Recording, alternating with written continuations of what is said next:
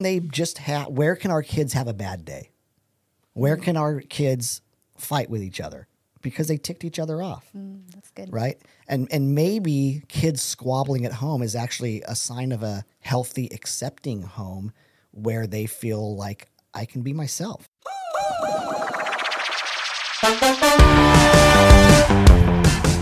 Back to another episode of the on purpose parents podcast producer chris is happy to be here Oh my oh, goodness. I'm Yes, he's doing he is. so feeling good this he's morning. feeling spicy.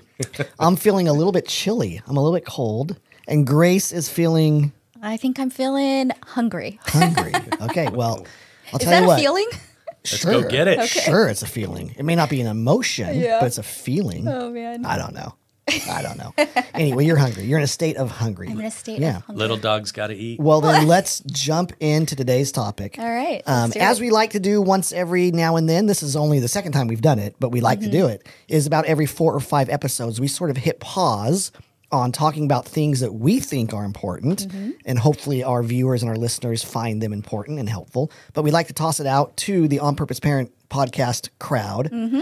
Um, who submit questions? They do that through our text message. Which how, how do they follow us on text if they want to receive our texts? Uh, text the word parents to 83,000. Awesome.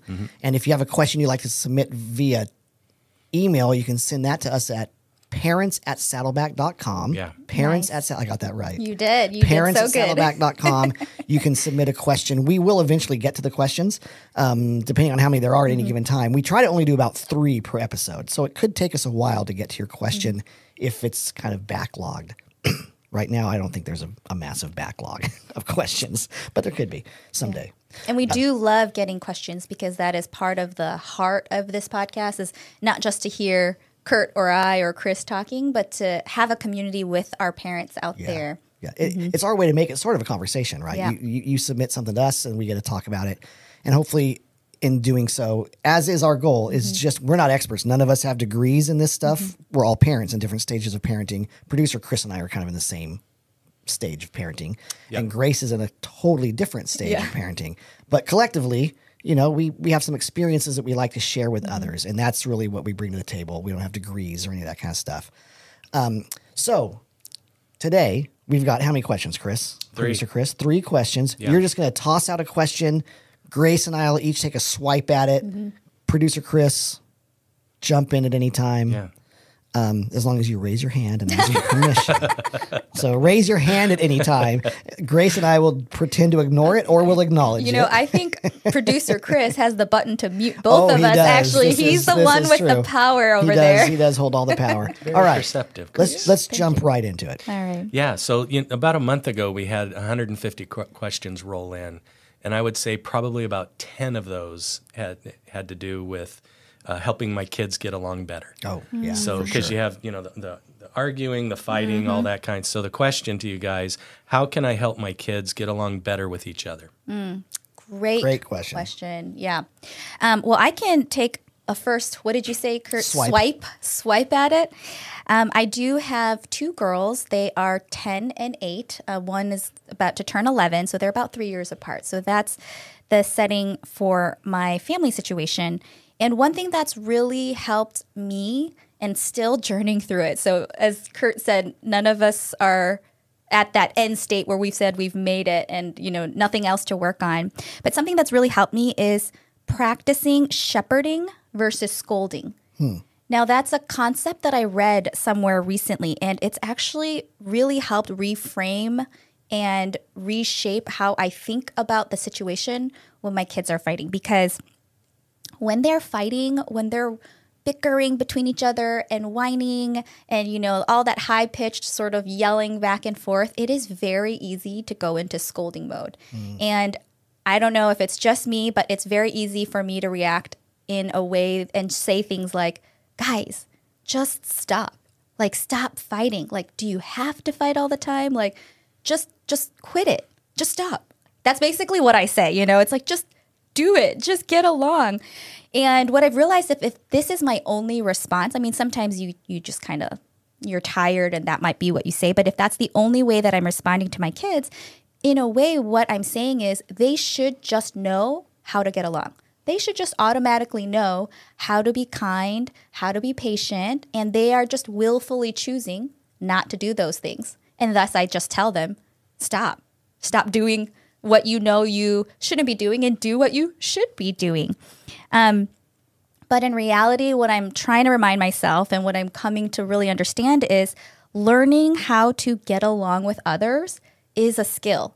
And uh, just like any other skill, it requires practice. It requires training. It requires discipline. It takes um, patience, like learning some strategies, problem solving tools. It's not something automatic. Learning how to be interdependent isn't a natural thing. Right.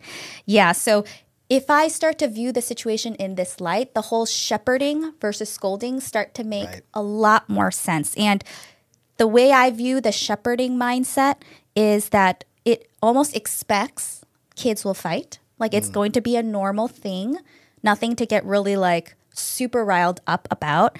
And the shepherding mindset views it as a normal part of development. It's normal, it's natural, it's necessary. And when it does happen, it's actually a valuable opportunity to start practicing some of these skills as opposed to just saying, just stop, just stop fighting. So I'll just give one quick example recently Karis has really she's my almost 11 year old she has really started to enjoy the hobby of singing. And so she's done a couple like after school activity musicals and she just she loves it. So she will sing a lot in the house. And she doesn't have like a quiet singing voice. I mean it is it's full. It is full and she's experimenting. And we all sam and i think it's great. It's like oh how, how wonderful. You found a hobby that you really love. Um, Zoe, my eight year old, not so much. She's like, oh my gosh. Every time Karis started singing, she would be like, Karis, Karis, Karis, Karis, stop singing. And then they would start start bickering because they would be like, why do you always interrupt me when I sing? Or it's like, you're singing too loud. And and my reaction has always been, guys, just just stop. You know, just stop fighting with each other. Figure it out. But what I realized was I was not very helpful. Like we would just be in the same cycle. They would fight and I would say stop. They would do it again and I would say stop. So what we tried was okay, how can I better shepherd them instead of just scolding them? And so we sat down one time and we said, okay, Karis, what's your perspective on this? Like, I really love to sing. Zoe, what's your perspective on this? It's really loud and it distracts me from my own thoughts. And so we came up with okay, what are some expectations or ground rules that we can come up with that we could all agree on together? Karis, when you're in the shower, this is what they came up with. When she's in the shower, she can go at it. Like, no problem. Zoe, don't run in there and tell her to stop, which is what she was doing before. But in the car, Karis, you're sitting right next to Zoe. Maybe this is not the right time to be singing at the highest pitch or level.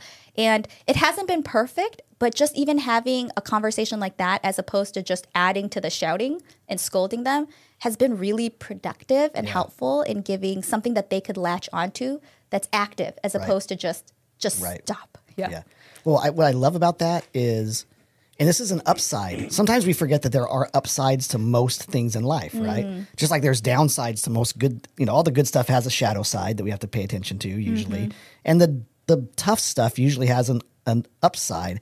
And one upside to our kids not getting along is what you just modeled is it's an opportunity to teach them some conflict resolution. Mm-hmm. When you just say, stop, knock it off, get along, that's not conflict resolution. Right. But when you sit them down and say, okay, let's talk about this. What's your perspective? What's your perspective? How can we come to an agreement? That's classic conflict resolution 101 that you're you're modeling and and that is an upside to them not getting along all the time. Mm-hmm. Um, a couple thoughts that came to my mind with this question, just real quick, was the first thought that came to mind is I would be interested to ask a parent who says that because every parent's kids don't get along at times. But it, one question would be, what is your definition, or what do you mean by getting along? Hmm. Does it mean they never squabble? They squabble a little bit less. They only fight over the important stuff, or they only they only fight when one of them was wronged and the other one is rightfully so, maybe speaking up sticking up, standing up for himself or herself. Like, what's your expectation? What does getting along look like? Um, which might be a good starting point. I think sometimes parents, we might have some really unrealistic expectations mm. of what that looks like. um, so I would want to know how old are your kids? What's the age difference between your kids? boys, you know, brothers and sisters are going to get along different and squabble differently than two sisters.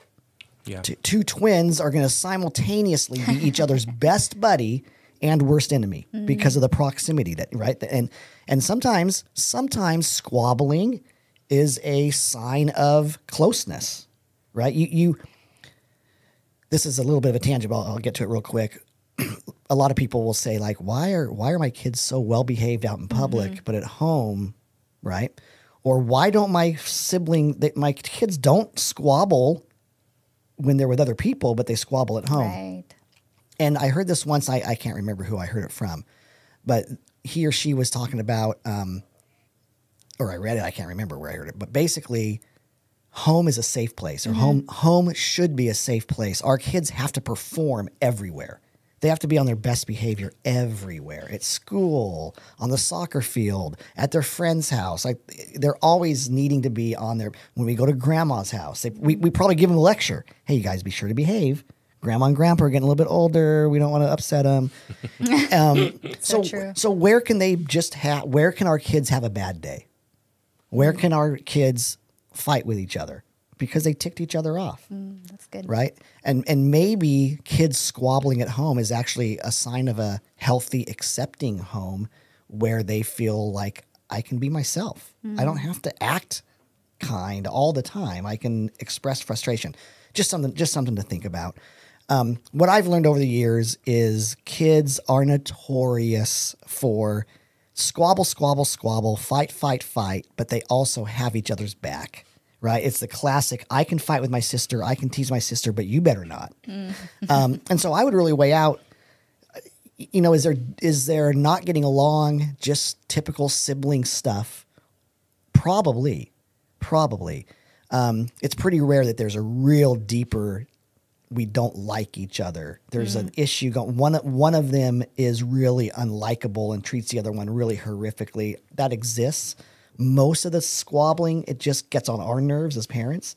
But a lot of it is because they're close and they're friends and they're buddies. And you know, my brother and I didn't fight that much because he was three and a half years older than me, so we were hardly ever even in the same room together. We- He, he had his life, I had mine, so we didn't squabble primarily because we didn't hang out ever. We were never really together when we were at the squabbling age. Now we're together all the time.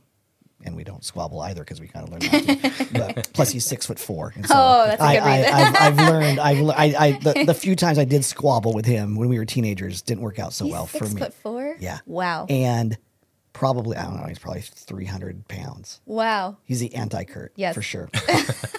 All right. So there you go. Next Yeah, question. You know, well, I was thinking that uh, our our three kids uh, are all out of the house, and they're they're like best friends right now. So good. And so, looking back on how did that happen, I know Tina and I uh, were very intentional about talking to them about being best friends and how important that is. That when they get out of the house, when they move, uh, uh, when they leave, that we they would still be really close. And our kids have like a video chat together. They do that once a week. Um, yeah, they they do a lot of they go on vacations together, like without the parents too, you know.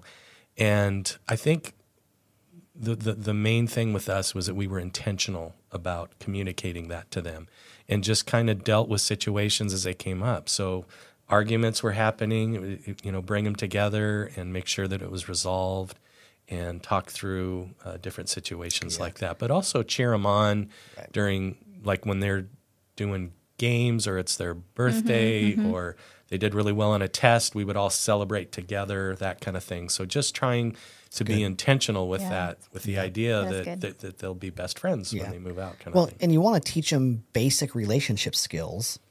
This is how you That's get along with is. people. This Yeah. is how you treat people. This is how you talk to people. This is how you respond when your feelings are hurt. You want to teach Mm-hmm, them all of mm-hmm. that stuff. And you got to pepper it with a little extra grace because they're with each other a whole lot. Yeah. And, like Chris was saying, pepper it with fun too. I really like that celebration. Yeah. Um, we talked about it a lot at our last one of our episodes about boosting the fun in family and how it's not just about fun, but there are all these other additional benefits. I think having fun as a family can really help with sibling relationships as well. Something to look at, look at and think about. Yeah, we're we're gonna go watch someone in the play we're gonna go watch Sister in the play and, ch- Yeah, and cheer good. her on. We're gonna good. yeah things like All right, that. next question. Okay, second question. Am I a bad parent if I sometimes feel embarrassed by my child's actions? What if they aren't achieving as much as their peers? Am I, say that one more time. Read it one more time. Uh, am I a bad parent if I feel sometimes feel embarrassed by my child's actions? Yep. Awesome. Um, this is one that you actually sent us ahead of time, so I wrote down some thoughts. And I'm just going to read what I wrote. I'm not even. I'm not even going to expound on them. Okay. I'm just going to read what I wrote and let them let them land where they land. Um, and because then we can we can kind of move on a little bit. But I, I I wrote this. For, uh, first thing I wrote was a question I tried to ask myself in those moments when I was raising my kids was, would I feel like this if it wasn't my child? So if I saw another child behaving this way, would I feel like, oh man, those parents must be really embarrassed? if it wasn't my kid, would it would it bother me? Nine times out of ten, I had to answer no. If it if, if it wasn't my child, what they're doing would not be embarrassing, and so I just had to recognize that. Um, another thing I wrote down is quit comparing. Just quit, quit comparing, and start celebrating. A lot of the stuff that embarrasses us is stuff that is there. It's unique to them. They're unique. They're different. Yeah. They're they're they're cut out of a different cloth than we think they should be. When you compare, you lose. When you compare, you get embarrassed. Start celebrating what you can celebrate. Um, another thing I wrote down is what did I write down? My, I can't even see. Holy smokes! Um, I wrote down: Is their behavior somewhat age appropriate? Right? May- Maybe, yeah, some a, a behavior, an embarrassing behavior for a twelve-year-old is might be embarrassing if it's because it's appropriate for a five-year-old, but not for a twelve-year-old. And a lot of stuff that's appropriate for a 12 year old that might bother us as grown ups is pretty appropriate for a 12 year old. Right. that's a so, so like don't, don't put your embarrassment factor set at 38 or 42. Mm-hmm. Put your factor, your expectation factor at, at 12 or at the age of your child. I said I wasn't going to expound, and here I am. No, do it. It's okay. good. Expounding okay. is good. Um, so is is it age appropriate behavior? And most of the time, kids kind of usually behave at the age that they are, and as adults, we go, "Oh gosh, that's so embarrassing." Well, yeah, but he's five.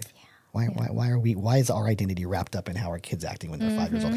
My quick example, as I don't expound, um, is I love my my um, daughter and her husband. We have a three year old granddaughter and a two year old grandson, and they let them wear whatever the heck they want to wear when they go out of the house. My three year old granddaughter dresses herself, and I'll tell you what, man, whew, there's some stuff that she shows up wearing. You know, right? Um, it's she's got jeans under a under a tutu with a hoodie with mixed match shoes, but she that's what she wanted to wear, and they let her wear it. And you see little boys in Batman costumes at the grocery store, and it's not it's not Halloween. When I was a when we were raising our kids, I'm, I that made me I'm embarrassed. I can't. I don't want my son in a Batman costume in February. That's that's weird, right? But I love that that my daughter and her husband are like "I- age appropriate, man. A, a two year old, of course, he wants to wear Batman, and if he wants to wear Batman to the grocery store, let him wear Batman. It's no sweat off. It's no skin off their nose. They just, and I, I like that age Such a appropriate. good illustration. Um, and then the last thing I wrote down is just, hey, P.S. Everybody, kids embarrass their parents. It's it's it's what they do. Yeah. Um, we signed up for it when we decided to have kids. Kids do embarrassing things. Kids make our eyes roll. Kids make other parent our kids cause other people in the grocery store or at church or wherever to whisper behind our backs. That's just what they do, and that's okay. That's part. That's part of the Do, gig. do you think that parents embarrass their kids too? Well, yeah. Never, never. all day, all day, every. I mean, only between the ages of eleven and fifteen. Oh my goodness. Those those five or six years. Oh man, I'm entering that season. Yes. Oh, it's a good question. That's it's another. a good question. That's for another time. That's another episode, another podcast episode. Okay, Grace. Um, yeah, I think those are really amazing. Uh, just ways to kind of check our thinking, and and that's sort of my tip here. First of all, to the person who wrote this question, I do want to say, no, you are not a bad parent for having that thought or for having that feeling. Yeah. Um, what it means is you're human. It means you have feelings, and as humans, Right. we get embarrassed and sometimes I think we make ourselves feel really guilty for having certain feelings that aren't like considered to be the best or the right, quote unquote, right feelings to have towards our kids. But it is normal, it is natural. You're not strange. You're not a bad parent for having these feelings. What I will say though is I think it is a good opportunity to ask yourself what might be going on inside hmm. when you do feel that way. And so that's my my encouragement on this question is is to really try to see and do some introspection on what might be underneath your embarrassment for your kid. And there could be a lot of reasons, a lot of situations, and I'll just share just one thing that um, came to my mind. One thing to possibly explore is that some one root of being embarrassed about our kids may stem from deep down ourselves just not accepting who we are Mm. ourselves and striving for some standard of behavior or performance to get this approval or to avoid judgment or condemnation that we're so used to doing our whole life that then when we have kids, it's very easy to project that standard of behavior or performance onto our kids. And our kids, when they don't meet that standard, trigger that on discomfort in us mm. because we can't control their behavior perfectly the way that we would do to get that acceptance or whatever it is that you're doing to feel good about yourself. But when we can check that thought and really lean into the truth that we are wanted, we're valuable, we're accepted because God loves us and not because of anything we do, there can be a lot of freedom in just approaching the situation with our kids differently and maybe not such a trigger. Because. I, I find that a lot of times we react to our kids almost like as a knee jerk reaction to protect ourselves from that fear of judgment and Sure. condemnation. Sure. yes. good. So, one light example I'll share is so we were walking with um, our kids to school, and Zoe, my eight year old, is the spunky one, and she loves nature. And so she appreciates things and she wants to share the beautiful beauty of nature with me. And she'll go into some neighbor's yard with their nice flowers and pluck them. And I'll be like, you know, so this happened one time. She plucked this flower and she was really excited to give me this flower. Look, mom, I plucked this lovely flower in someone's garden for you. And we were with other kids and other parents. And my knee jerk reaction was, oh my gosh, like that's not appropriate behavior. You don't go into someone's yard and pluck a beautiful flower. And so my knee jerk reaction in that moment was, okay, I have to scold her because people are watching and what are they going to think i'm a parent that lets their kid go wild and so my knee-jerk reaction was zoe no don't do that like you can't pluck flowers from people's You, yards you do not want to raise a a child a flower plucker because that's like a gateway crime. It's a gate. It's a gateway crime, without a doubt. That's a good point. It's a good point. So that's exact. But you right when you say it like this, it becomes clear. But in that moment, it's a knee jerk reaction. It's Sure. like that. Oh my gosh! Like, what are people going to think about me? What kind of parent are they going to think that I am? And so I just when I reacted to her that way, I could just see her deflate. Mm. And of course, it is my right as a parent to tell her not to pluck flowers in a yard. I can do that. That's not the point. I think the point is what is my motivation behind my reaction to my child? Right. And if I'm being honest in that situation, it wasn't to teach her.